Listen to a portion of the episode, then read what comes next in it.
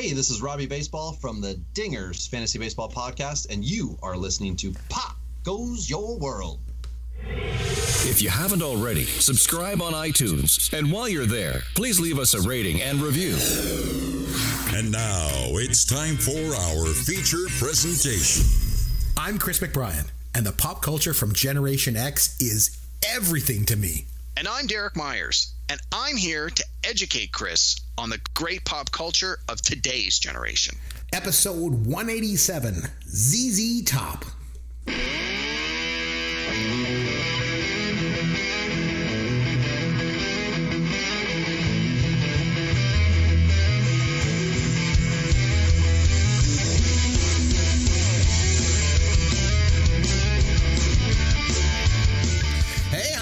McBrien along with Derek Myers, and this is Pop Goes Your World, the pop culture podcast for the generations. Derek, how are you, my friend? It's been a long time since we've been in It the has studio. been.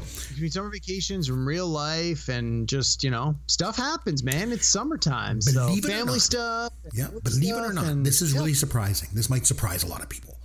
This is not our full time job. It's not. Yeah, I know. It's a real shock. Yeah, we don't get paid millions of dollars to do this podcast. You're, Oh, you're kidding me. Well, in the summertime, we like to take a little bit of a break, and you know, we do some things. Squeezing time to get into the studio is just—it's always challenging for us in the summer. You know, this year year's been no exception, obviously. But here we are. We're talking about ZZ Top this episode. Unfortunately, the band's bassist Dusty Hill passed away. So, with both Derek and I being such big fans of the band, we thought it would be a good idea to devote an entire episode to it. But before we get started on that, Derek. Is there anything new in the world of pop culture for you in our time off this summer? Oh my God, so much. I we don't even have imagine. enough time to, to talk about all of it. So Touch I'm just going to sort of pick. things. I'm going to pick a, a sort of a favorite of mine. So, um, as is often the case, when a movie is going to be released and it's a sequel, I like to go back and watch the one that came out before it, so that when I go to see the sequel, the the the details from the previous movie are still fresh because any decent sequel will reference back to the last film. And if you don't remember the last film, you're sort of missing a little bit of those Easter eggs and, and some of that story continuity. Sounds like So- a good, sounds like a good good idea. Yeah. it's a good rule of thumb. I've done this all my life. like. So, uh, so the new James Bond movie called No Time to Die was supposed to come out just around the time the pandemic started. But apparently, one of the the key plot points in the movie is about a plague or a pandemic, and so in the in the interest of good taste, they they obviously didn't release it. And then mm-hmm. in the interest of making money, they're like, nobody's in the theater. We are also not going to release it. So it's been delayed, delayed, delayed, delayed, delayed, and now they're like, it's going to be coming out soon, probably between now and Christmas time as so many other movies that have been delayed are now all starting to come out. So my wife and I decided we were going to go back and rewatch all of the Daniel Craig James Bond movies so that we had a clear memory of like what were the main plot points, who were the heroes, who were the villains, who were the allies, what were the stories because even though every James Bond movie is fairly self-contained, the ones that have come out more recently have had some ongoing story threads that have continued. So we went back and rewatched them recently. And before we did that, I had said to her, you know what? I kind of want to rewatch all the Mission Impossible movies before we watch the James Bond movies. Because they're all you have a lot of time this summer, apparently. Well, yeah, we've had a lot of time. so I actually um, I only owned a couple of the Mission Impossible movies. So I said I went online and you can get there are six Mission Impossible movies, and you can get them all in a six Blu-ray collection for like 40 bucks. I'm like, done. Bought them. They arrived the next day from Amazon. So over the next six days, we watched them. And let me tell you, if you haven't seen all of the Mission Impossible movies, you are doing yourself a disservice. These movies are fantastic. The second one is clearly the bummer of the group, but uh, the first one was really good. The second one, a little bit of a dip, and then three was good. Four was better. Five was better than four, and six was better than five. And and those last three Mission Impossible movies were just like they got better and better. They were fantastic. So we watched those and we're like, wow, these are great. And like you forget that Tom Cruise is in his 50s in these last ones. You're like, my God, this guy is doing a lot of crazy stuff for a guy in his 50s, but they're they're very entertaining. Guess So how, guess how many guess how many Mission Impossible movies I've seen. Uh, I'm guessing zero. Zero is correct. Yes, you are right. You, you got that one correct. Zero. All right. So so we watched the Mission Impossible movies, and that was sort of the bar. Yeah. Mm-hmm. Then we watched the James Bond movies, and we sort of went, these share a lot of the same kind of plot points as the Mission Impossible movies. And so the James Bond movies were almost a little bit of a letdown after watching the Mission Impossible movies. But when we went back and looked at when the movies were released, the Bond movies came out before the Mission. So it's like Skyfall came out in 2012, and then a Mission Impossible movie came out like three years later that had almost the same plot. And then James Bond Spectre came out in 2015. And then, like two years later, a Mission Impossible movie came out with almost the same plot. But because we had watched the Mission Impossible movies first, the Bond movies just sort of felt like a little bit of a letdown, which was kind of disappointing.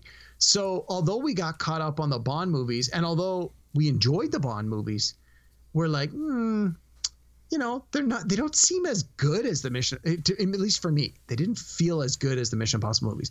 I'd still recommend them all. If you haven't seen them or you haven't seen them in a while, go back and rewatch them. They're certainly definitely worth the rewatch. But I am definitely looking forward to the new Bond movie. But I'm really hoping that it's better than the last Mission Impossible movie. And the last Mission Impossible movie was very strong. So it's kind of a high bar that's been set. So we'll see. I'm all I'm all totally geared up now for this next spy movie. So that's how I've spent the last few weeks is doing all this this binging of all these spy films and and they've been good in their own right, but some have clearly been better than others. And I would say check out those last three Mission Impossible movies, like watch them in a row, four, five, six. They were awesome. Nice. I have I have some some things pop culture related and non pop culture related that I'd like to share with you. So the first thing is, uh, in some of my spare time, I did a I did a radio ad for a radio station, and it's like in Midwestern Ontario, and it's this radio station that kind of rebranded, and I did the ad for them. So do you want to do you want to hear the ad? Of course they do. All right, I'm going to play it for you right now. Here it is. Okay. Hey, I'm a, not a Bay Street trader or an account executive. And I don't live in a high rise or eat escargot or own a Tesla. And I don't know Jim or Tom or Teresa from Bruce County, although I'm sure they're really, really nice. We have two MPs and two MPPs that we share with our neighbors. I speak Bruce County, not big city, and I pronounce it Lucknow, not Lucknow. And I can proudly carry beer in my backpack. I believe in keeping the peace and sometimes disturbing it. Campfires, not fine dining, and that going out for a rip is a proud and important part of our heritage, and that the bend in your ball cap matters, and it's the tub at the tip of the Bruce. Bruce County is the number one county alphabetically in the province, the birthplace of that guy who scored the goal against Russia, the best people in all is Chris, and I am the Bruce. Thank you. Okay, so that was one thing I did over my uh, my summer vacation. That's on 97.7 The Bruce with our good buddy Brian Longmire. He's the morning guy over there, and uh, so I did that. I just I just Yeah. want to congratulate you on being recent, considering that the ad you're spoofing came out in 2000 and we're in 2021. So, Exactly. You know, way to keep on top of current trends. Good job. For me, for me, What else you been up to, Chris? for me, that's new. You got to remember, it came out after 1989. Course, so for me, it's course. like, hey, that's a new thing. Um, a couple other things happened to me. Um, Derek, as you know, I finished up my schooling and I was conferred my graduate degree. I now have an MBA.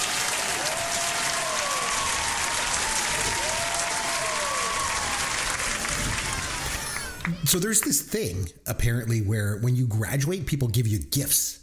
And uh, and I received a gift. I'm not going to say who gave it to me, but it's it's here in the studio. You know those Funko Pop things, those little do. figures. With I have a handful of them myself. so I got one that's Fonzie. it's so awesome. It's like my favorite thing. ever. It's right beside my Stream Deck. So the person, It- that, Chris, uh, it- yeah. it- is that because in your master's degree you got all A's? it did. You should you should be doing the dad joke of the week. You know, I totally should. Stepping on your joke, man. Yeah, I know. So obviously, I'm more educated than I was on our last show. Um, and one of the things I did to celebrate was I took the family on a vacation to Quebec. We went to Montreal. We went to Quebec City. We went whale watching in the St. Lawrence Seaway. It was amazing, and and especially if you you know take into account I speak zero French, you know, but I was still able to get us around uh, Le Belle Province, so that was good. And oh, and speaking of French, the other thing I wanted to mention was Très uh, thank you. I've spent um, a, a lot of time up at the trailer, you know, this summer. I've mentioned that before. And we went up there after our trip to Quebec. And, and I've mentioned to you before here on the podcast. One of the things that we like to do with our friends when we're up at the trailer, because we have a couple, you know, good couples that we, you know, we hang out with.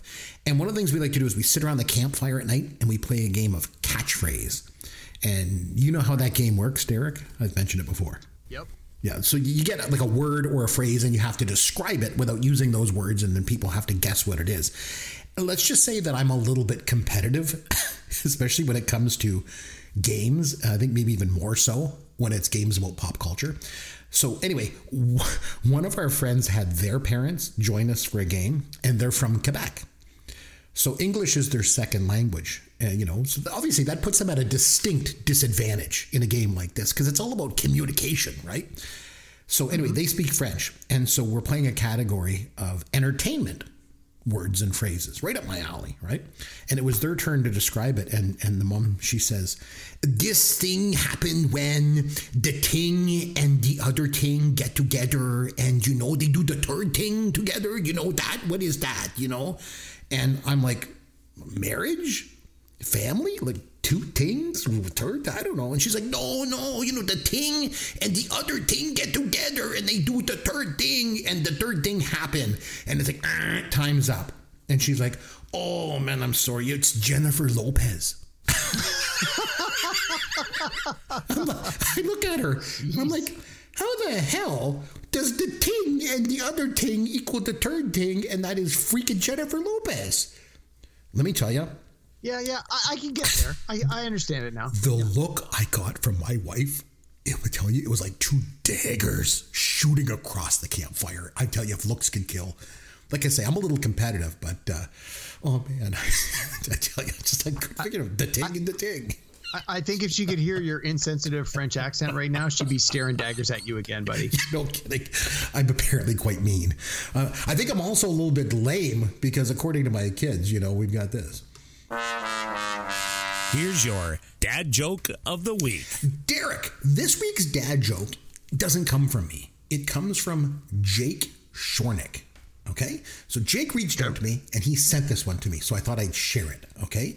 Derek, what did the poet say to Luke Skywalker? Oh, something awful, I'm sure. I have no idea. Metaphors be with you. Metaphors? That Metaphors be with that you? that that joke hurts me on two levels as a podcaster and as a professional communicator. You don't like it? Don't blame me. Blame Jake. You suck, Jake. I'm like a little kid at Christmas. Were you wearing your neck full of gold? I love Christmas. I always have. Okay. I thought it would only be fitting that I write a song. Boo. Oh. Boo. Cause we all got to go up Shit's Creek. There's three piles of poop. Which one do you like the most? Well, this one. That's. I guess that's just McGroove. Do you drink a lot of rum and then record? Like, is that that the connection?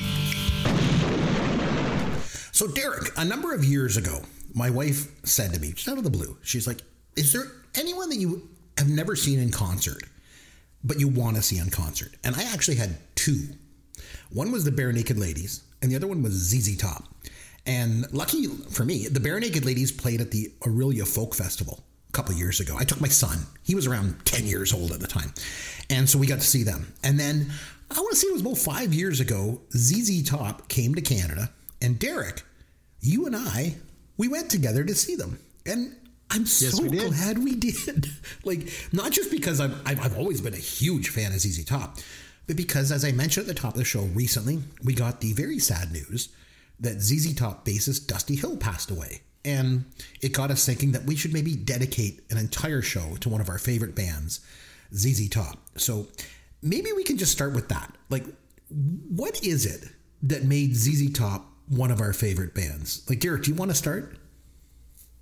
Sure. So we did a podcast not too long ago this year where we mm-hmm. had to pick our top five favorite rock songs from the 80s. Yes. And I With, had with our good friend Michael Gouvier was on. Yes, and That's right. and I had Sharp Dressed Man on my list. You did, yeah. because it, it it's one of my all time favorite songs. It's definitely my number one or number two favorite ZZ Top song without question.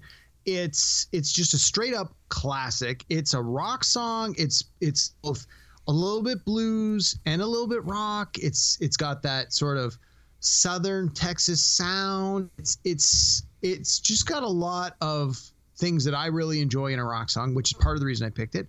But ZZ Top's one of those bands that um, when I was younger, I didn't really care for them that much at first. And then the more I heard them and the more the songs got played, because they have had a lot of hits that have definitely lasted the test of time. And the more you hear some of their songs, the more they start to just embed themselves in your brain. And you're like, you have to, you have to admit, you know, they've got a lot of great songs. And even if you may not love them at first, sort of the more you hear them, the more you start to have to appreciate and say, this is a pretty damn good song. And I think more and more of their library did that to me over the years where I was just like, I may not have loved it when I first heard it, although some I did. But for a lot of them, I'm like, yeah, this was just okay. Because when I was growing up, I was more into like guitar rock, like like things like Def Leppard and and Guns N' Roses. Like that was the kind of Poison. Like those are the kinds of rock bands I listened to. And ZZ Top didn't really fit that mold, partly just because of their age and the fact that the guys didn't look like the bands that that I enjoyed. Right. But the more I started to listen to their songs and and their videos, which I'm sure we'll talk about, like they really started to make an impression on me, and I really started to to dig what they had what they had going. And um, you know, over time, as because I listen to a lot of retro radio through various satellite channels and and streaming services.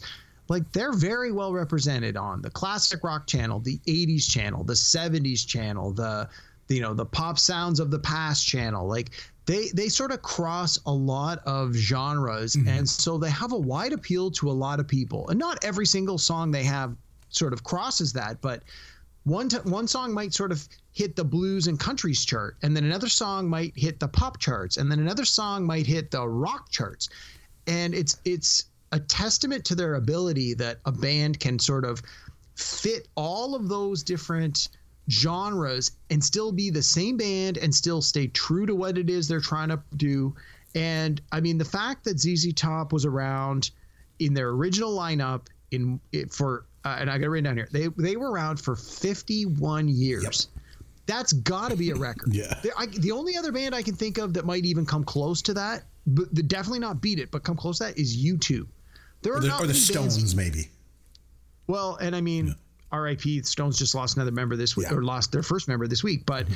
there are not a lot of bands that can say they have had the exact same lineup for all of those years and continued to put out new tracks and tour and and not you know want to kill each other because a lot of bands that's usually what happens. After a certain number of years they get under each other's skin and and there's personal differences and you know this guy married that woman and that guy married this woman and they don't like each other and we've broken up and you know for whatever it might be you know personal reasons that have nothing to do with the music or you know one guy's like i think this song is great. I think this song is crap. Okay fine go and do your own solo thing. But zz top is one of those unique bands where for 50 plus years these guys did their music and they stayed together and they they didn't go off and join other bands and do side projects for a decade and then come back and do a reunion tour as a cash grab. Like they they continued to just do what they did all these years. And the fact that the band members are 71 and 72 years old and we're still doing it until literally the day they died that just is awesome. Mm-hmm. So I think. Anyway, I that- think for me, yeah, I think for me, I probably, you know, honestly, first got exposure to them as I think probably a lot of people did when Eliminator came out. You know, and I oh for sure I just thought they were one of the most original bands I had ever heard in my life. And, and I mean, you can literally hear, you can walk by a radio and you can literally hear one note, just one note from one of their songs, and you know it's ZZ Top. And that's pretty incredible when you think about it. Not too many bands you can do that, where you can just hear like one or two notes and you you know it's them. Um, Derek, as as you know, I, I fancy myself to be a, a bit of a musician, you know, a poor one you know, at that. I mean, but you know, that's why I had to get the MBA. You know, I need something to fall back on. you know, just in case my music career didn't take off. You know, Good, good idea. Good idea. but but since I play the guitar, that's my main instrument. I liked ZZ Top right from when I first heard them, and I think a lot of it for me had to do with Billy Gibbons and his guitar playing. He was just so bluesy. Like man, is he a talented musician? He's way more talented than me. Although there was that time I did the OG rap, and that was something. I mean, you got to admit. But anyway, I want to talk about the band a little bit from a musical point of view because let's be honest, people love to classify things, right? Whether it's movies or music or anything, even stuff that's not pop culture related. And for me, you kind of touch base on this, and me that is classifying ZZ Top is really hard to do. Like, are they southern rock? Are they blues? Are they pop rock? It's they almost seem to create a completely different music genre, right? Yep. Like they just so incredibly unique. Like they're pulling their influences from, like I say, they're deeply rooted in the blues, but they've got that southern sound. But they're not southern necessarily. They're not like Jordan. They're from Texas, right? And I don't know. So they're just, uh, just amazing. But uh, maybe we can take a look at them individually as musicians. Trios, by the way, are not all that common if you think about it. Most bands have at least four members, right? You know, some have five. Typically, yeah. Yeah. You know? Well, and I mentioned you two earlier. Like they got four. Yeah. Yeah. Like it's it's three is three is tough. Like when I think of three guy, bands with three members, I think ZZ Top. Yep. And I think the Police. And like And honestly, Rush. nothing else really. Rush, another great example, Triumph. but not too many others come to mind. I mean, Really, there's Triumph Nirvana. three? I didn't even know that. Yeah, Nirvana Oh, yeah. and Green Day. But I mean, like most bands have like four or more members, right? But let's Mm-hmm. talk about these guys individually for a minute, if we could. Billy Gibbons, I mentioned. I honestly believe he is one of the most underrated guitar players that's ever lived. And and by the way, have we ever done an episode on best guitar players of all time? I feel like we haven't. We did I drummers. don't know. You've definitely done frontmen. I know that, and we did drummers. So maybe we got to go back and do We did, guitarists. we did I mean, best guitar solos, but I don't think we ever did Yes, best it, yeah. guitarists. We got to put that on the list. I don't. The thing is, I, don't even know if Billy Gibbons would make my top five, but but just to just to prove how just how criminally underrated I think he is.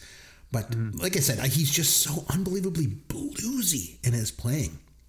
And like I said, their music is is just you can just recognize it right away.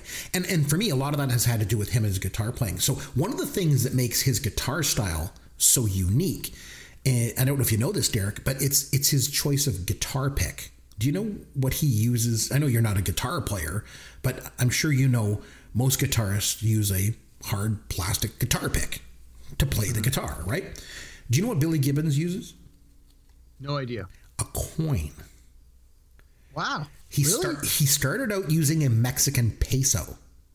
And then he actually hooked up with a company that started making these custom picks out of coins. Like they would cut the, the coin like into the, the shape of a traditional guitar pick, the triangle. Sure.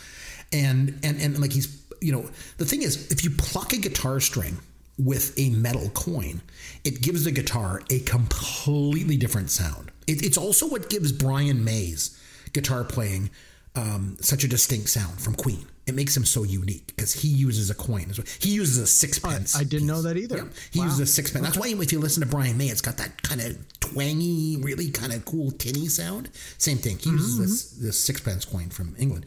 But the thing is, the problem is why most people don't use coins is because it just destroys your strings. You Yeah, I was gonna basically say that can't be good Oh, for the no. instrument. you're you're breaking strings like every third song on stage. But the thing is, with the peso and with um, the sixpence piece that Brian May uses, they don't have the serrated edge on them like a like a quarter would. You know, so it's not quite Okay. as hard on the strings, but you still get like metal shavings off the strings, and you just pop them really really quick. But so, like I say, most guitar players use a plastic pick. It's just it's practical, right? But Billy Gibbons gets that unique sound, and it's so totally worth it.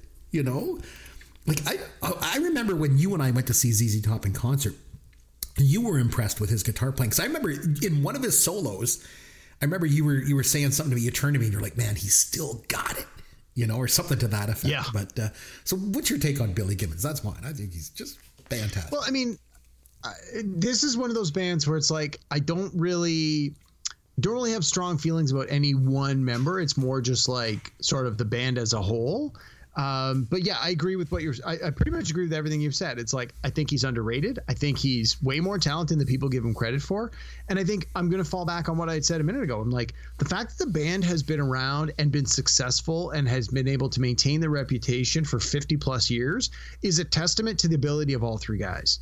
Like if you had a weak link anywhere in there, if any of the guys had sort of lost a step, if any of them were, you know, not as good as they actually are, the band wouldn't have lasted this long. So I, I think that's really that's really sort of my take on it is just, you know, they've had 50 years to get it right, and they they pretty much got it right almost immediately out of the gate when they were in their early 20s and they've just been able to build on that ability and that success and it's like anything else the more you do it the better you get at it I mean, you should, right? The whole thing. How do you get to Carnegie Hall? Practice, practice, mm-hmm. practice. It's like these guys have been able to to do it and build on it for 50 years. And I, I think if they didn't have that ability and they didn't have that talent, they would have been called out for their BS ages ago. But the fact that they've been able to demonstrate their ability and I don't want to say reinvent themselves because I don't think they really have nope. reinvented themselves nope. as much as stay ahead of trends, set trends, followed the trends, you know, been in the right place at the right time with the right sound. And and that's a testament to any strong musician of, you know, are you a leader or are you a follower? Are you a trendsetter or are you someone who follows the trends? And I think they've sort of if you know, they've sort of been swimming in and out of all of those categories throughout their career where they've sort of carved themselves out a niche and said like this is who we are and this is the kind of sound we have and they've been able to make that sound work in these other genres to gain success with an audience that might not otherwise have ever heard them. Like if they had never come out with songs like so you mentioned the Eliminator album, which I'm sure we'll talk about in more detail. Like it had Sharp Dressed Man, which you've already talked about. It had Legs, which was a huge hit. It had Give Me All Your Lovin'. Like those were all pop songs. Those were all pop hits. That was my introduction to this band in the early 80s was the Eliminator album with those three hits. And it's like I would never have listened to this band based on the work they had put out before that if I hadn't heard these songs first. This is what sort of opened the door to ZZ Top for me. Mm-hmm. I think it did for a lot of people. It, yeah. Yeah. And then it's like, well, what else have they done? And then you go back and listen yeah. to their older stuff, and it's very much blues. yeah. It's very much that rhythm and blues, which is certainly not my my you know, it's not my bag, but I can appreciate it and I can certainly enjoy it. And, you know, like um um songs like uh, La Grange, you know, one of the earliest hits. Yeah. It's like that is one of their signature songs, but I didn't know that in the 80s. Like right. when you ask me ZZ Top, it's like Legs, that's their song. Mm-hmm. And then you go back and listen to the stuff from the 70s and you're like, wow, these guys really they had something back then. And like you listen to La Grange and you listen to Legs, you're like, that's the same band. And, and that to yeah. me is a testament to their ability. No kidding. Oh, so just to get back to the band for a bit, Dusty Hill, we mentioned, sure. obviously, sadly, passed away, and I'm so right, glad we got a chance to see them play. God, um, but the thing was, yep. with him, not only did he play the bass, he played keyboards and he sang lead vocals on a few songs. He did. He definitely did. Beer yeah. Drinkers and Hellraisers and Tush come to mind the two that he really mm-hmm. sang. But mm-hmm. he also wrote the songs. Like all three of them wrote all the songs together. Yeah. And the thing, if you think about him as a bass player, I played bass as well, and he's a he was a very technical player. You know, where you've got Gibbons with all the, kind of all the flash, you know, and all the style. Hill did what the band needed him to do, and that was just to provide this rock solid bottom, you know, just that groove to the music. And I think he did that better than anyone else could have in that situation. God, he was good. He was mm-hmm. he was like the, yeah. the bass player is usually underrated you know, in the band and kind of yeah. slips in. He and he certainly was no exception. One of the things that um, that I always remembered about Dusty Hill, this is sort of like adjacent to the music, is the um, the cartoon show from Mike Judge, King of the Hill, that mm-hmm. ran through like the the '90s. Um, so the the family was named Hill, Hank Hill and Peggy Hill and Bobby Hill, like that was their name. And so in one of the episodes, Dusty Hill from ZZ Top was revealed to be a cousin of Hank Hill, the main character on the show. Mm-hmm. And when he showed up in the one episode, he was like a practical joker who had this great sense of humor. And like Hank just disdained the fact that he was able to make a living as a musician because he didn't have to work at it. And it was like, that's not a real job. And and meanwhile, Dusty Hill was like constantly playing practical jokes on like the the straight laced Hank Hill character. And I, that, for some reason, that episode always stuck with me. Now, I don't know if Dusty Hill was really like that, like the way they portrayed him in the show. But I, I'd like to think that maybe he was because they really portrayed him as a guy who like liked to have a good time and like you know still had the work ethic of the musician but liked to cut loose a little bit and it's like you know, maybe they they tweaked it a bit to make it a little more palatable for uh, a national cartoon syndicated primetime show. But you know, I kind of want to think that maybe that was what he was like, and for some reason that that's always stuck with me. So I, I kind of hope that is how he was like. Yeah, uh, Frank Beard, um, interesting guy. He had a lot of problems with drugs and alcohol it's really amazing he stuck with the band as long as he did. It's something came to mind. You were talking before, you know how long they've stuck together through thick and thin, mm-hmm. and it's just it, in some ways it's amazing they stuck together because he really really yeah. had some issues. I mean, we're obviously so lucky that they you know that they stuck together, but I think like Billy Gibbons, Frank Beard is one of the most underrated drummers in rock music. You know, he hit the drums just so damn hard when he played.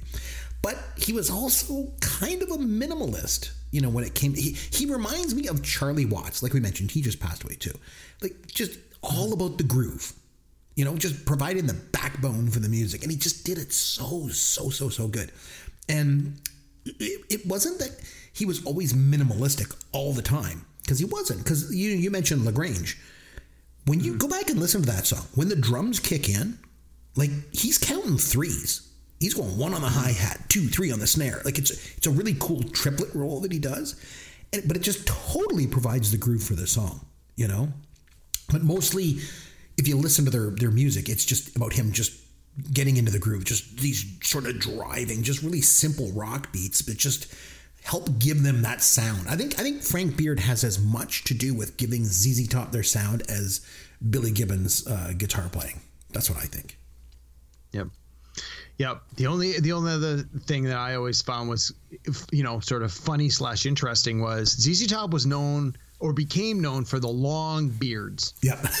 Except for the drummer whose name was Beard didn't have a beard, yeah. and I mean that was no no end of jokes that, that went around that. And I just thought that was hilarious. Me too. All those years, the other too. two guys were like they were known for these long beards, and that was like, their signature look right? That was their signature look. And I remember in the 80s, the Gillette Razor Company offered them like a ridiculous amount of money to do a commercial where they shaved off their beards using a Gillette razor. Yeah. And they're like, not a chance. No way. That's their And look. it was just, yeah. And I just, I always thought it was hilarious that the fact that yeah. the only guy in the band without a beard is the drummer and his name was Beard. Yeah. Like you could, you couldn't have you could have picked. You could have written that better. Like if that was a, if that was in a movie, no one would believe it. It's like truth is stranger than fiction. So that always makes me laugh. It always makes me smile, and I'm mm-hmm. sure the band sort of got a kick out of it as well because oh, I'm sure, sure they could have said to him like, "Dude, we're all growing beards." You got to start growing this, but it was just like I, I got to think they sort of yeah. found it humorous the fact that Beard was the only guy without a beard. So you touch base anyway. uh, before on their music videos. It's worth coming back to.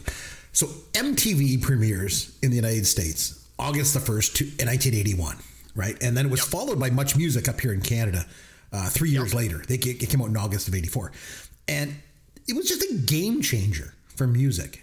Oh, yeah. Mostly because it, it obviously changed the way people consumed music, right? Up until then, you got your first exposure to songs on the radio, you know, and then you went out and you bought the albums. But with MTV and, and Much Music for guys like me and you up here in Canada, Derek, like this was where people gained exposure to a lot of artists and their songs. And it was through watching these music videos. And the thing is, you wouldn't think ZZ Top would be the sort of band that would have a huge presence when it comes to pop music videos, but they did. Like, did they ever? You know? Oh my so God, yeah. Any any memories yeah. you have about ZZ oh, Top yeah. and their music videos? Because we lived so, it, we were there. Oh yeah. So so this this is right in my wheelhouse. So I have tons of stuff on this. Go. So for me, as much as the ZZ Top on the radio was a thing, these ZZ Top on music videos is what did it for me. That's what won me yeah. over. Yeah. So there's there's the old adage of like you know that you know rock and roll is all about chicks and cars. Well, ZZ Top did it better than anyone else with their videos. They had beautiful women in all their videos, and you know, looking back on them, some of it's quite shameless and and probably wouldn't wouldn't really fly today. But at the time, they knew what's you know sex sells, and so they did it. And they had the car, the uh, Eliminator Coupe, 1933 Ford Coupe car. 33 Ford Coupe, the red coupe. Yeah. Oh my god.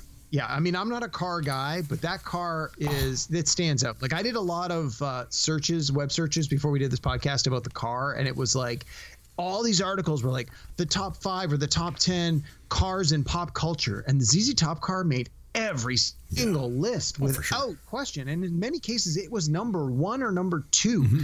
And they were just saying it was like it, it had some. It was you know it was the 1933 Ford Coupe, but it had its it had some tweaks and it had some you know a little bit of this and a little bit of that. Again, I won't go into the details because honestly, I couldn't really care less about the the specifics. And then it had the decal along the side with the ZZ stylized painted over the red, uh, like it was a red car with the stylized ZZ on the top, and it appeared in in uh, like five or six of the videos, and it was always like the the hot chicks driving the car, and they had the ZZ keychain that was always prominently featured in the videos, where some down on their luck, someone or other was given the the, the keys as like. You have been blessed. Here are the keys to this awesome car, mm-hmm. and your life will forever be better. And so you had it appear in the so the, obviously the Eliminator album featured the car on the cover, and the, they they dubbed the name of the car Eliminator, and so it appeared in the video for "Give Me All Your Lovin'." Then it appeared in the Sharp Dressed Man video. Yep. Then it appeared in the video for Legs. So you had Legs, yeah. three of the four big hits off of this album had the video. TV Dinners was another minor hit off the album. It didn't have the car, but Give Me Your Lovin', Sharp Dressed Man, and Legs, and it was like this sequential story about like who's gonna who the who is the car and the women that drive this car gonna help next. And the the three guys from the band were always like there, but they weren't the ones driving the car, but they would appear with the car. And then when um, Afterburner came out, the car became like a spaceship. Yes. And so you had the video for um, Sleeping Bag and you had the video for Rough Boy. That again, it was this sequence of, well, where's it going next? And so Sleeping Bag had the car that became the, the spaceship, and then Rough Boy had the spaceship car going into like a space station. So you had five videos over the course of three or four years that had hit songs that featured this car in some form or another, just again to perpetuate the fact that it's like we're not even focusing on the band. It's the image and the lifestyle the band is selling. It's the car, it's the women, it's the if you've got the keys to this car, you are you have been blessed. So like in Give Me All Your Lovin' and in Sharp Dressed Man, the keys go to some low life loser. And then in Legs, it goes to like this woman who who, you know, again with the legs, the idea that that she's not popular, but she can become popular, and you know, that gets a makeover, and she gets a car, and she gets the guy, and all the rest of that. So it's just the fact that they were able to roll this this visual of this car into their video. Now you're not focusing on these three slightly older dudes that are definitely nothing to look at. Two of them have these long, scraggly beards, but it's like they're just there in the background as like the spirits of awesome and uh, and it just it worked. It was the right place, the right time, with the right idea, and the right visual. When you've got you know the MTV generation of how you look can be even more important than how you sound. Like you have Duran Duran breaking on MTV. Look at how awesome we look. Now it helped that they could sing and it helped they were pretty. But if they were ugly, I don't think they would have had nearly the success. And ZZ Top sort of just wrote on that kind of idea of don't worry about us. We're nothing to look at. But look at our awesome car and look at the beautiful women that are driving this car. And and it just that was that that brought them from a, a successful band to an awesome, super successful band. Yeah, I, I agree because for me, they didn't just make music videos, they made some of the most iconic music videos of the 80s. And let me tell Oh you, yeah, for sure. you know, for me and you living through that time, that's no easy feat to do. There were some really, really good videos back in the 80s.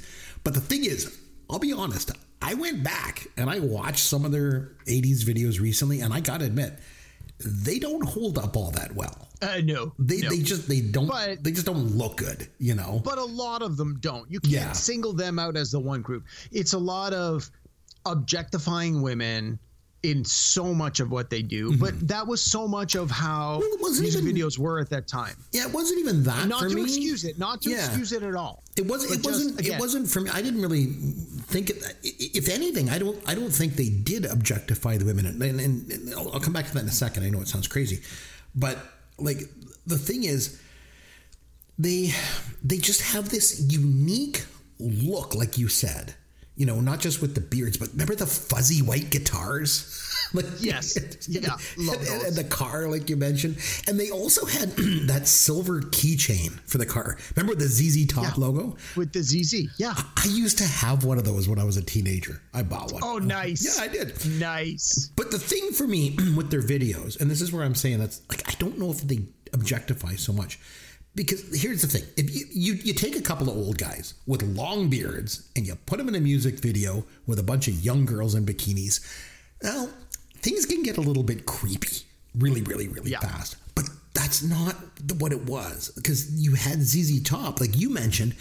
They basically were the guys that helped other people be successful. Yes. Right. Yeah. So they Yeah, it they- wasn't it wasn't them interacting with these hot chicks. no, yeah, they weren't with the Because girls. that would have been creepy. Yeah, they helped the young guy become a sharp dressed man, so he, he could get the girls. You know, they helped Yeah. by making that car magically appear, like you said, so they could all get in. The teenagers could get in and go for a ride. It was like it was like the band was the conduit for other people to be, mm-hmm. you know, successful and have fun. And for that reason, for me, it just it just worked.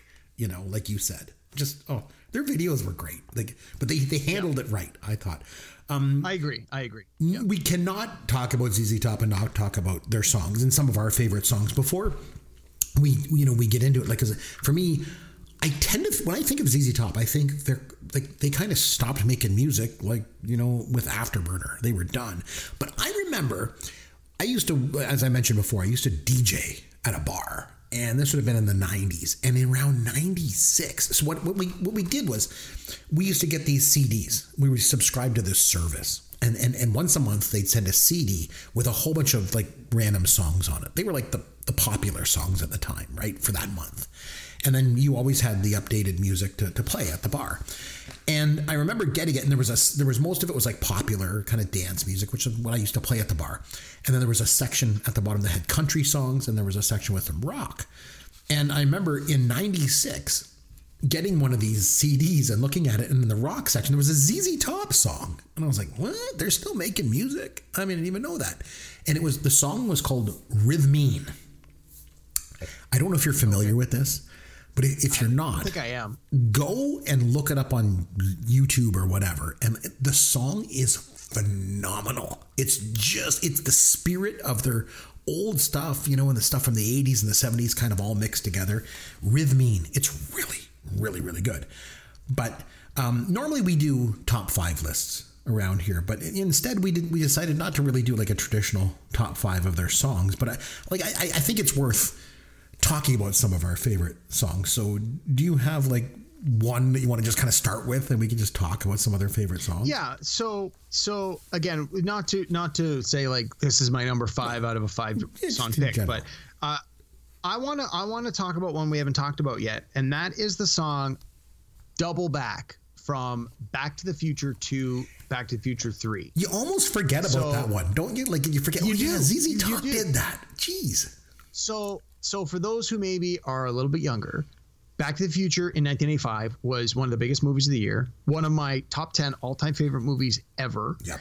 And the first Back to the Future movie featured Huey Lewis and the News. They did um, Power Love. Power Love. Again, huge number one hit. And uh, Back in Time, I think, was another one by Huey Lewis and the News. So that first movie was a great movie with a great soundtrack.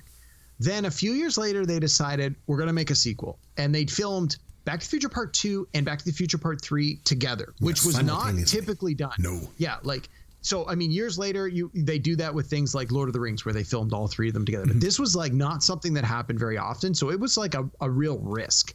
And as a part of that quote unquote experiment, they had ZZ Top do songs for the soundtrack because I guess they Huey Lewis was not interested. Again, I don't know the specifics, but I, I got to believe at this point Huey Lewis is like, we've done our bit, we're done. We're not interested in coming back for part two and part three. You do what you want. So for Back to the Future Part Three, they had ZZ Top do this song called Double Back. Which was prominently featured in in the soundtrack for the, the third part of the movie, and in the movie in Back to the Future Part Three, they go back to 1885, like the old Wild West, and the ZZ Top members actually make a cameo appearance in the movie. In a in like it's a very short appearance, but it's kind of a wink, wink. It's a pretty funny scene. If you haven't seen it, I would strongly recommend you go back and take a look. I mean, the movie's not fantastic, but it is what it is, and and it's worth a watch. And but the song "Double Back" and the music for it is used throughout the movie, and it sound even though it came out in 1990 it sounds very much like the songs they put out in uh, in 1983 on Eliminator, uh, which again definitely is my all-time favorite ZZ Top Yeah. album without a question. And so even though this song was seven years later, and they had started to change their music a little bit, and just music in general, seven years later, music is going to change. They were able to sort of reach into that same area and and pull out this new song. So.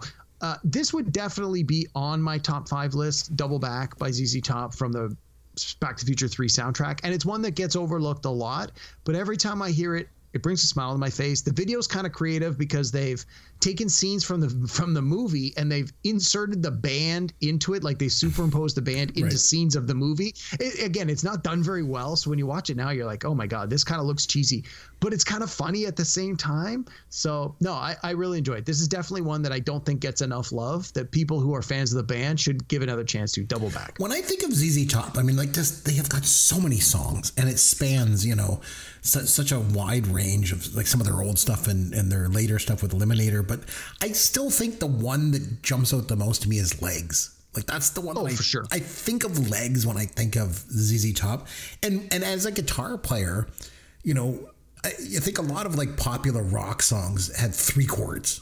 You know, but legs didn't. It had a funny lick to it. Like the lick is is actually quite difficult to play on the guitar, and it's not that it's technically difficult because it's it's pretty straightforward. You know, with some open D, but it's it's just the to get the feel for it is really really really tough again it's a testament to to billy gibbons but it's it's not your typical guitar lick for a song you know if you look at it technically but god that's a good song it's just so so good that's the one that and jumps it's got the to me. iconic it's got the iconic video yeah which you know arguably i mean it's it's one of these ones again features the car and, and honestly the videos that feature the car are all pretty much the same. Like who are we kidding? But i think legs is arguably the best of them in part because it's the the woman that's being empowered. So from today's point of view it actually holds up a little better than some of the other ones. But um, legs is their iconic 1980s hit especially early 80s um, no i agree i agree with absolutely. I mean as much as i love sharp dressed man legs has got to be the big hit off that album. That's got to mm-hmm. be their most famous. I mean you would i would say if someone said like what is zz top's biggest all-time greatest hit? It's got to either be legs or La Grange. Like in my mind mm-hmm. those are their two absolute one two and depending on who you ask the, the order will change every day.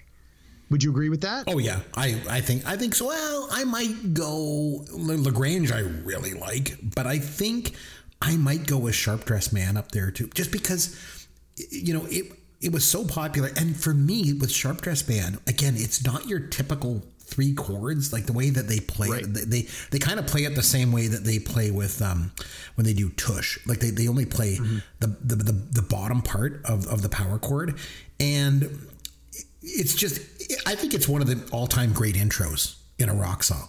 Sharp Dressed band It's just so iconic. It's just you hear it. It's so good. So I would put Well, Sharp that- Dressed Man up there. Yeah, and I mean that, like I said at the top, "Sharp Dressed Man" made my top five all-time favorite '80s so rock songs, and yeah. that's largely why. Like it's it's a great song. You hear it at every wedding you ever go to. Anytime there's like any sort of fashion show, they like it's it's one of those songs that is not going away, and uh, it, it's there's just a lot to like about it. Um, what uh, the other one of the other ones that I like that um, that again this is sort of you know I don't want to say a guilty pleasure because that always implies something that kind of crappy, but um, I always like the song "Sleeping Bag" from Afterburner. Mm-hmm. Afterburner, which yeah. I don't. I don't want to say is a guilty pleasure because it was a pretty big hit. It wasn't obviously anywhere near the, the hit that Legs was, but It was the biggest a hit off that album. Yeah. It was a bigger hit off that album. It had a video again that featured the car. It had some kind of cheesy animation incorporated into it, but again, it was a product of its time. But it's just one of those songs that sounded a little different than the kind of things they put out, but was still had a ZZ Top sound. So I, I've always had a soft spot for it. So I think that would have made my top five list as well. Um, just simply because I enjoy it, not necessarily because I think it was one of their top five best songs, but Sleeping Bag's always been a, one of my sort of fan favorites. So one of the ones that I discovered a bit late, like as again, like I said, you know, like most people, I came in to ZZ Top with Eliminator and then went back and was like, oh, listen to their old stuff. One of their older ones that I, I always liked was Tush. And the thing is, Yeah. so many of their songs were about sex, which I mean, like Oh, most rock, most rock bands, you know, that's what they sing about. But instead of being sort of subtle about it, you know, like some rock bands, like "Oh baby, baby, I love you," like ZZ Top, they were one of the first bands that just came out and just said it. Like they've got they've got songs like "Tube Snake Boogie," "Pearl Necklace." I mean, on, Yeah. and tush. Like, I mean, it's just straight up. Lord, take me downtown. I'm just looking for some tush. Like, it's just they're not beating around the bush. No pun intended. No. Yep. like it's just I don't know. The, the song is it, it's good, and I remember hearing it in I want to say it was in an officer and a gentleman. They use that song in one of the scenes too. It's just I don't, the song is good, and and and uh, I had a band in high school. and We used to play that that song quite a bit, and it's just it's a, it's a kicker kick ass song. It really is. It just, Nice, People nice. just like it. So All right, I want to I want to give you a few sort of random one-off trivia's because I can tell we're getting close to the end here. So, for anyone who's a fan of ZZ Top, But, sorry, who sorry. maybe- but before we Yes, get into some trivia. I, there's just Yeah. just I want to mention too about La Grange because Okay, you mentioned that yep. and just Yep. An amazing guitar intro, and then when the drums kick in, the vocals. The thing with this is one of those songs that you don't think would ever find mainstream success, you know, yeah, no kidding. but it's just so damn good. I, I think that's that's really the secret to me to the whole ZZ Top thing, the whole ZZ Top experience, if you will. Musically, these guys were incredible, and like you said, they stayed together over fifty years, and like oh, just just amazing. So La Grange, and just another honorable mention I want I want to mention was Beer Drinkers and Hellraisers. It, Nice. it- the thing is, it makes them like when you first listen to it, like it's such a great song. It makes them seem like they're the tough guys. You know, hey, we're drinking and we're fighting. But again, they're just the conduit because the song is about them playing on stage in some dive bar and everyone around them is drinking and fighting. But it's such a good song. So, oh, God, they got good stuff. I, li- I think as I think about it more and more, as much as I love Legs and that's their iconic song, I think some of their earlier stuff is, is some of their best stuff. But, you know, that's just me. Anyway, so you got some trivia. stuff is de- as we say, the earlier stuff Yeah. is definitely like more raw, and Yeah. the, the stuff in the '80s seems a little more refined. Part I don't want to say they're sell out, but it's like I think they realize, like any other artist, you get to a point in your life you're like, I want to get paid, and I think that Legs was sort of that good mishmash of they're able to still stick to their roots and do what they like to do, but tweak it just enough to meet that mainstream audience's um, uh, desire, so that you can you can cash a paycheck, you can make the video, you can be a hit. I mean, not that they necessarily knew those that those songs were going to be hits, but they they really seem to have a good sense for what do we need to do to be successful like to really reach that broad audience? And i think that they did that. Without like you again you look back at those albums yeah they have those big hit pop hits but there's a lot of songs that like those b-side tracks that are still on the album that are really throwbacks to that 70s sound. So you know i think i think they did a good uh, a good job sort of bridging that gap. So you, Anyway, you mentioned you had um, some trivia. So Yes, yes. What's a some few things quick things we, before we move on. Yeah. So if you're a big fan of ZZ Top, or maybe you're not that big a fan of ZZ Top, but you want to know a little bit more about them, there is a fantastic documentary that came out. It's on Netflix right now. It came out a couple of years ago. It's called ZZ Top, that little old band from Texas. Now, I didn't really know much about ZZ Top before the Eliminator album. So I my intro to ZZ Top was in 1983 when I was nine years old, and I saw the music video, and I'm hearing the songs on the radio, and that was I knew ZZ Top from that point forward. In the more recent years, like you know, years later, I got to know that hey, they were actually a really big band in the 70s and late 60s, which I didn't really know any of their stuff. So this documentary was really good for me because like the first half of it was 100% new to me. I didn't know anything about how they got together, what their origins were, or the hardships they faced, or those first few albums. Uh, so although um, towards the end of the documentary they start to get into like what they're doing now and you're like oh whatever. But uh, i i really enjoyed this. Chris i think you said you saw it and you didn't really like it as much as i did but if you want to know more about zz top it seemed to be a pretty even-handed account of their career path. It's called zz top that little old band from texas. It's available on netflix right now. Chris th- did I you watch was- this one? Yeah, I did. I thought it was good. I thought it was informative, but I, I, I just I don't think it was really greatly produced, and I just don't think they had a lot of co- you know like footage of the band from back then. yeah Uh, to Yeah. really kind of punch it all up, but I mean, I, I like I like ZZ Top. I mean, they're, they're great, but yeah, I thought the documentary was just it was just okay for me, you know. Yeah so uh, you know I, i'd be remiss if i didn't bring up the documentary so a couple other quick things so zz you know your band is a big band when you are asked to perform at the super bowl so in 1997 zz top performed at super bowl 31 so the list of bands that got that have performed at the Super Bowl over the years is a pretty exclusive list, and they are on the list. So that in itself is a pretty huge milestone. They were inducted into the Rock and Roll Hall of Fame in 2004. Mm-hmm. Again, a very exclusive club that has very specific requirements. So again, not everyone and their mother gets into the Rock and Roll Hall of Fame. So the fact that they are in and have been in since 2004 says a lot about their band. And the one that I, I found most interesting, this little trivia bit, was the Ro- Rolling Stone magazine put out a list of the top 100 greatest rock bands ever of all time. ZZ Top was number 32 out of 100.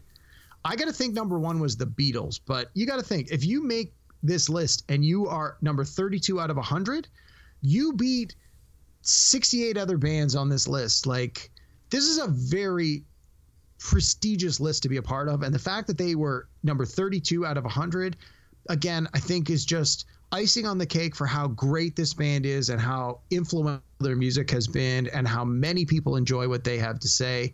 I think I think that's a great way to sort of end this is they are one of the 100 greatest bands ever. The thing is, any band that's together 51 years, they're not three guys up on that stage playing together. They're one, you know, and they were. They, they- Absolutely. They, really were. They were Absolutely. absolutely fantastic. So, anyway, let's have some. Fun with Caveman. Derek, we're going to play a little game that I'd like to call ZZ Top Lyrics. Okay? Here's how it works. okay. I was worried. I was like, if you ask me ZZ Top trivia, I'm going to embarrass myself and not know any of the answers No, here. because you, you, okay, you- you fire away, fire away. So I'm going to give you some lyrics. All you got to do, is just identify the ZZ Top song that the lyrics are from. Okay? Okay. You got to whip it up and hit me like a ton of lead. If I blow my top, will you let it go to your head? That would be Gimme All Your Lovin'.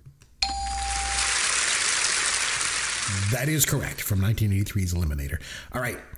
Just let me know if you want to go to that home out on the range. They got a lot of nice girls. Jeez, that could be so many songs. Is that uh is that La Grange? Yes, from 1973's Tres Hombres. All right. Nice. She likes wearing lipstick. She likes French cuisine. But she won't let me use my passion unless it's in a limousine. Wow. I, I have no idea. Oh, it's, it's so hard when you don't hear it with the music. She likes wearing lipstick. It's got me under pressure. Okay. Oh, okay. All right. Here's an easy one for you. Take me back, way back home.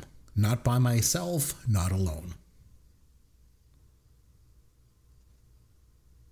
Oh, jeez. I'm gonna guess because I don't recognize it. Is that from Double Back?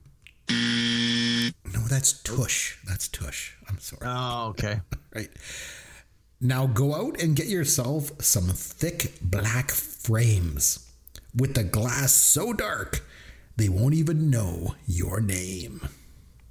Yeah, it's got to be cheap sunglasses. Yes. From the Degüello album in 1979. Okay. Yeah. Here's one. I've got to have her. Oh. Wow. I should know that. I'm like I'm I'm hearing the lyric and I'm like I can't place it. Is it I don't know. I don't know. It's from Legs. Oh, I've got Legs. to have her. That girl is all right. I, I'm I'm like singing it going I need the next line. I know. It's so hard when you don't hear it It's with the so music. difficult, Lyrics are not easy. All right, here's No. one. If you see me walking down the line with my favorite honky tonk in mind, well, I'll be here around supper time with my can of dinner and a bunch of fine. Jeez. Is it TV dinner? No, it's beer drinkers and hellraisers. Oh yeah. I'm not really familiar with the song. Here's an easy one for you. Zip it on around while it's on the ground. Spread it out and lay it down. Uh I want to say well, it's not Give Me All Your Love. We already had that song. Think about think Yeah, about that's those got to be. Sharp Dressed Man. Sharp Dressed Man. No, Zip it on around while it's on the ground. Spread it out and lay it down as a sleeping bag. Oh, geez, of course it Sleeping is. Of course. All right. She is so tough, as pure as the driven slush. And that's not, that's not jewelry she's talking about. It it really don't cost that much. Based on the lyrics and the double entendre, I got to think that's Pearl Necklace. Yes, it is. From 1981's El Loco. All right, last one. This one's gonna be a tough one. I got to get you with a Okay. hard one on the last one. Well, I was rolling down the road in some cold blue steel. I had a bluesman in the back and a beautician at the wheel. Oh, is that um uh it's the one about Mississippi. My Heart's in Mississippi, I think it's called. No, it's I'm bad. I'm nationwide. From Oh, okay, that's not the 1973's one I was De thinking Oh, jeez. Nice.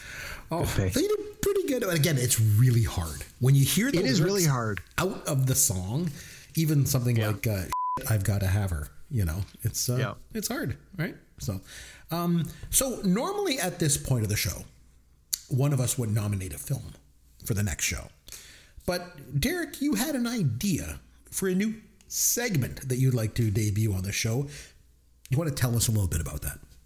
Oh, do I ever. So Chris, you and I are both huge fans of fantasy sports drafting. Oh, Hockey Oh, as, pools, mo- as most baseball people know. I got my start in As- podcasting with the Dear Mr. course. Fantasy podcast. I mean, I'm a fantasy Absolutely. baseball guy.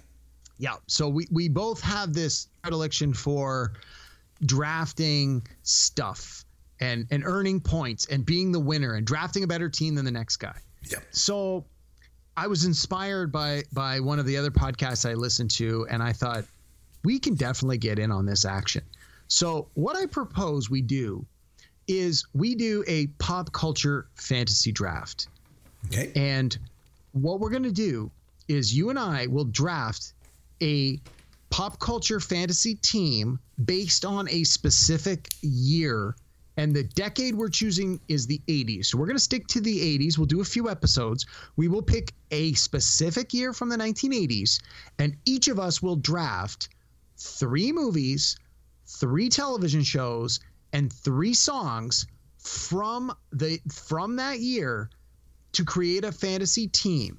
And just for fun, we'll throw in a 10th pick that's more of a a wild card or a guilty pleasure kind of pick that we both pick at the very end of the draft. Like a personal sort of our choice. own personal choice as our own little cherry on top of the sundae to uh, our own personal signature to to just round out our list to get it to a nice round 10. And then we will ask some of our listeners to help evaluate who had the better list that represented that year based on our draft. So next week we'll come back and we'll do the first ever Pop Goes Your World pop culture fantasy draft from a year from the 80s. And Chris, I'm going to throw it to you. Mm-hmm. What year do you want to draft or do you want to make it a surprise and we'll just announce it next week? Um, so, so two things before I mention the year. I, I do have a year in mind that I'd like to do. Okay, good. Good. The 80s are my thing. Um, can is there any way we could like have some sort of like money on the line or like something at stake to win here? Like I, that's what I feel. That's that's the one thing I like about fantasy sports too. I like winning money. So, um, is there some way that we can? I don't know, like like like if like you say we're gonna we're gonna draft our team, then we're gonna throw it out there to our panel of judges. you know, from our Mm-hmm. listeners, and they're going to pick a winner. And then, do we get to win anything from that? Well, I gotta think there's got to be something at stake Bragging besides rights, I mean, rights. Yeah. I mean the bragging rights are big. Don't get me wrong. Like nothing would make me happier than you know proving to you once and for all that I'm a better pop culture drafter than you are. But uh, why don't we? I know? I know. I have an idea. I have an idea. Okay, I'm listening. It's it's sometimes it's really good to win, um, you know, some sort of a trophy, right? To do this. Okay, okay, I love so it. we'll- we'll do this once a month, right? So we'll do a movie and then another movie and then we'll do a top five and then we'll do, uh, you know, our fantasy, our pop culture fantasy draft.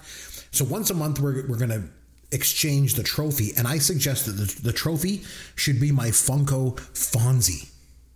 Ooh, okay. So my Funko Fonzie is the trophy, and the Funko Fonzie will move to whoever the winner is. So you know, if I win the first one, I get the Funko Fonzie, and then you get the Funko Fonzie.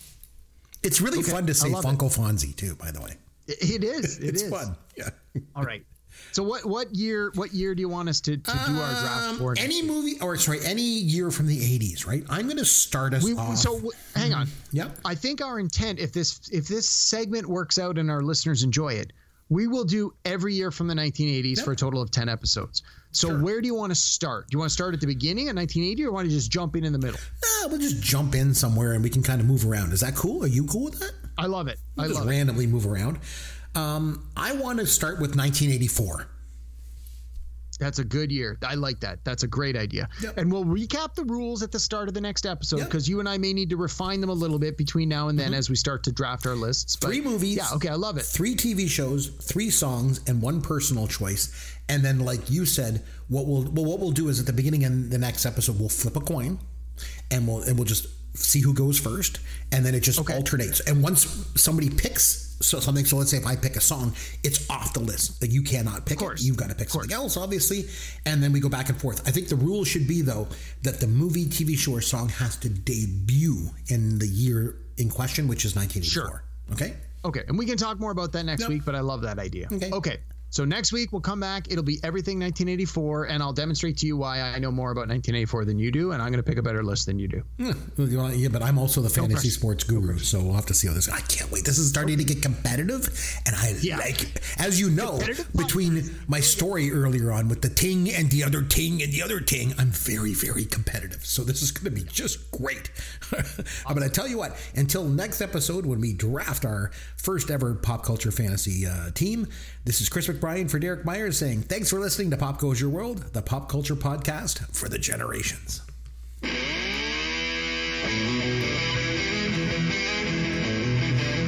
Thanks for listening to Pop Goes Your World. You can contact Chris and Derek at popgoesyourworld.com. Please take a minute and review the podcast on iTunes or wherever you download and listen to the show.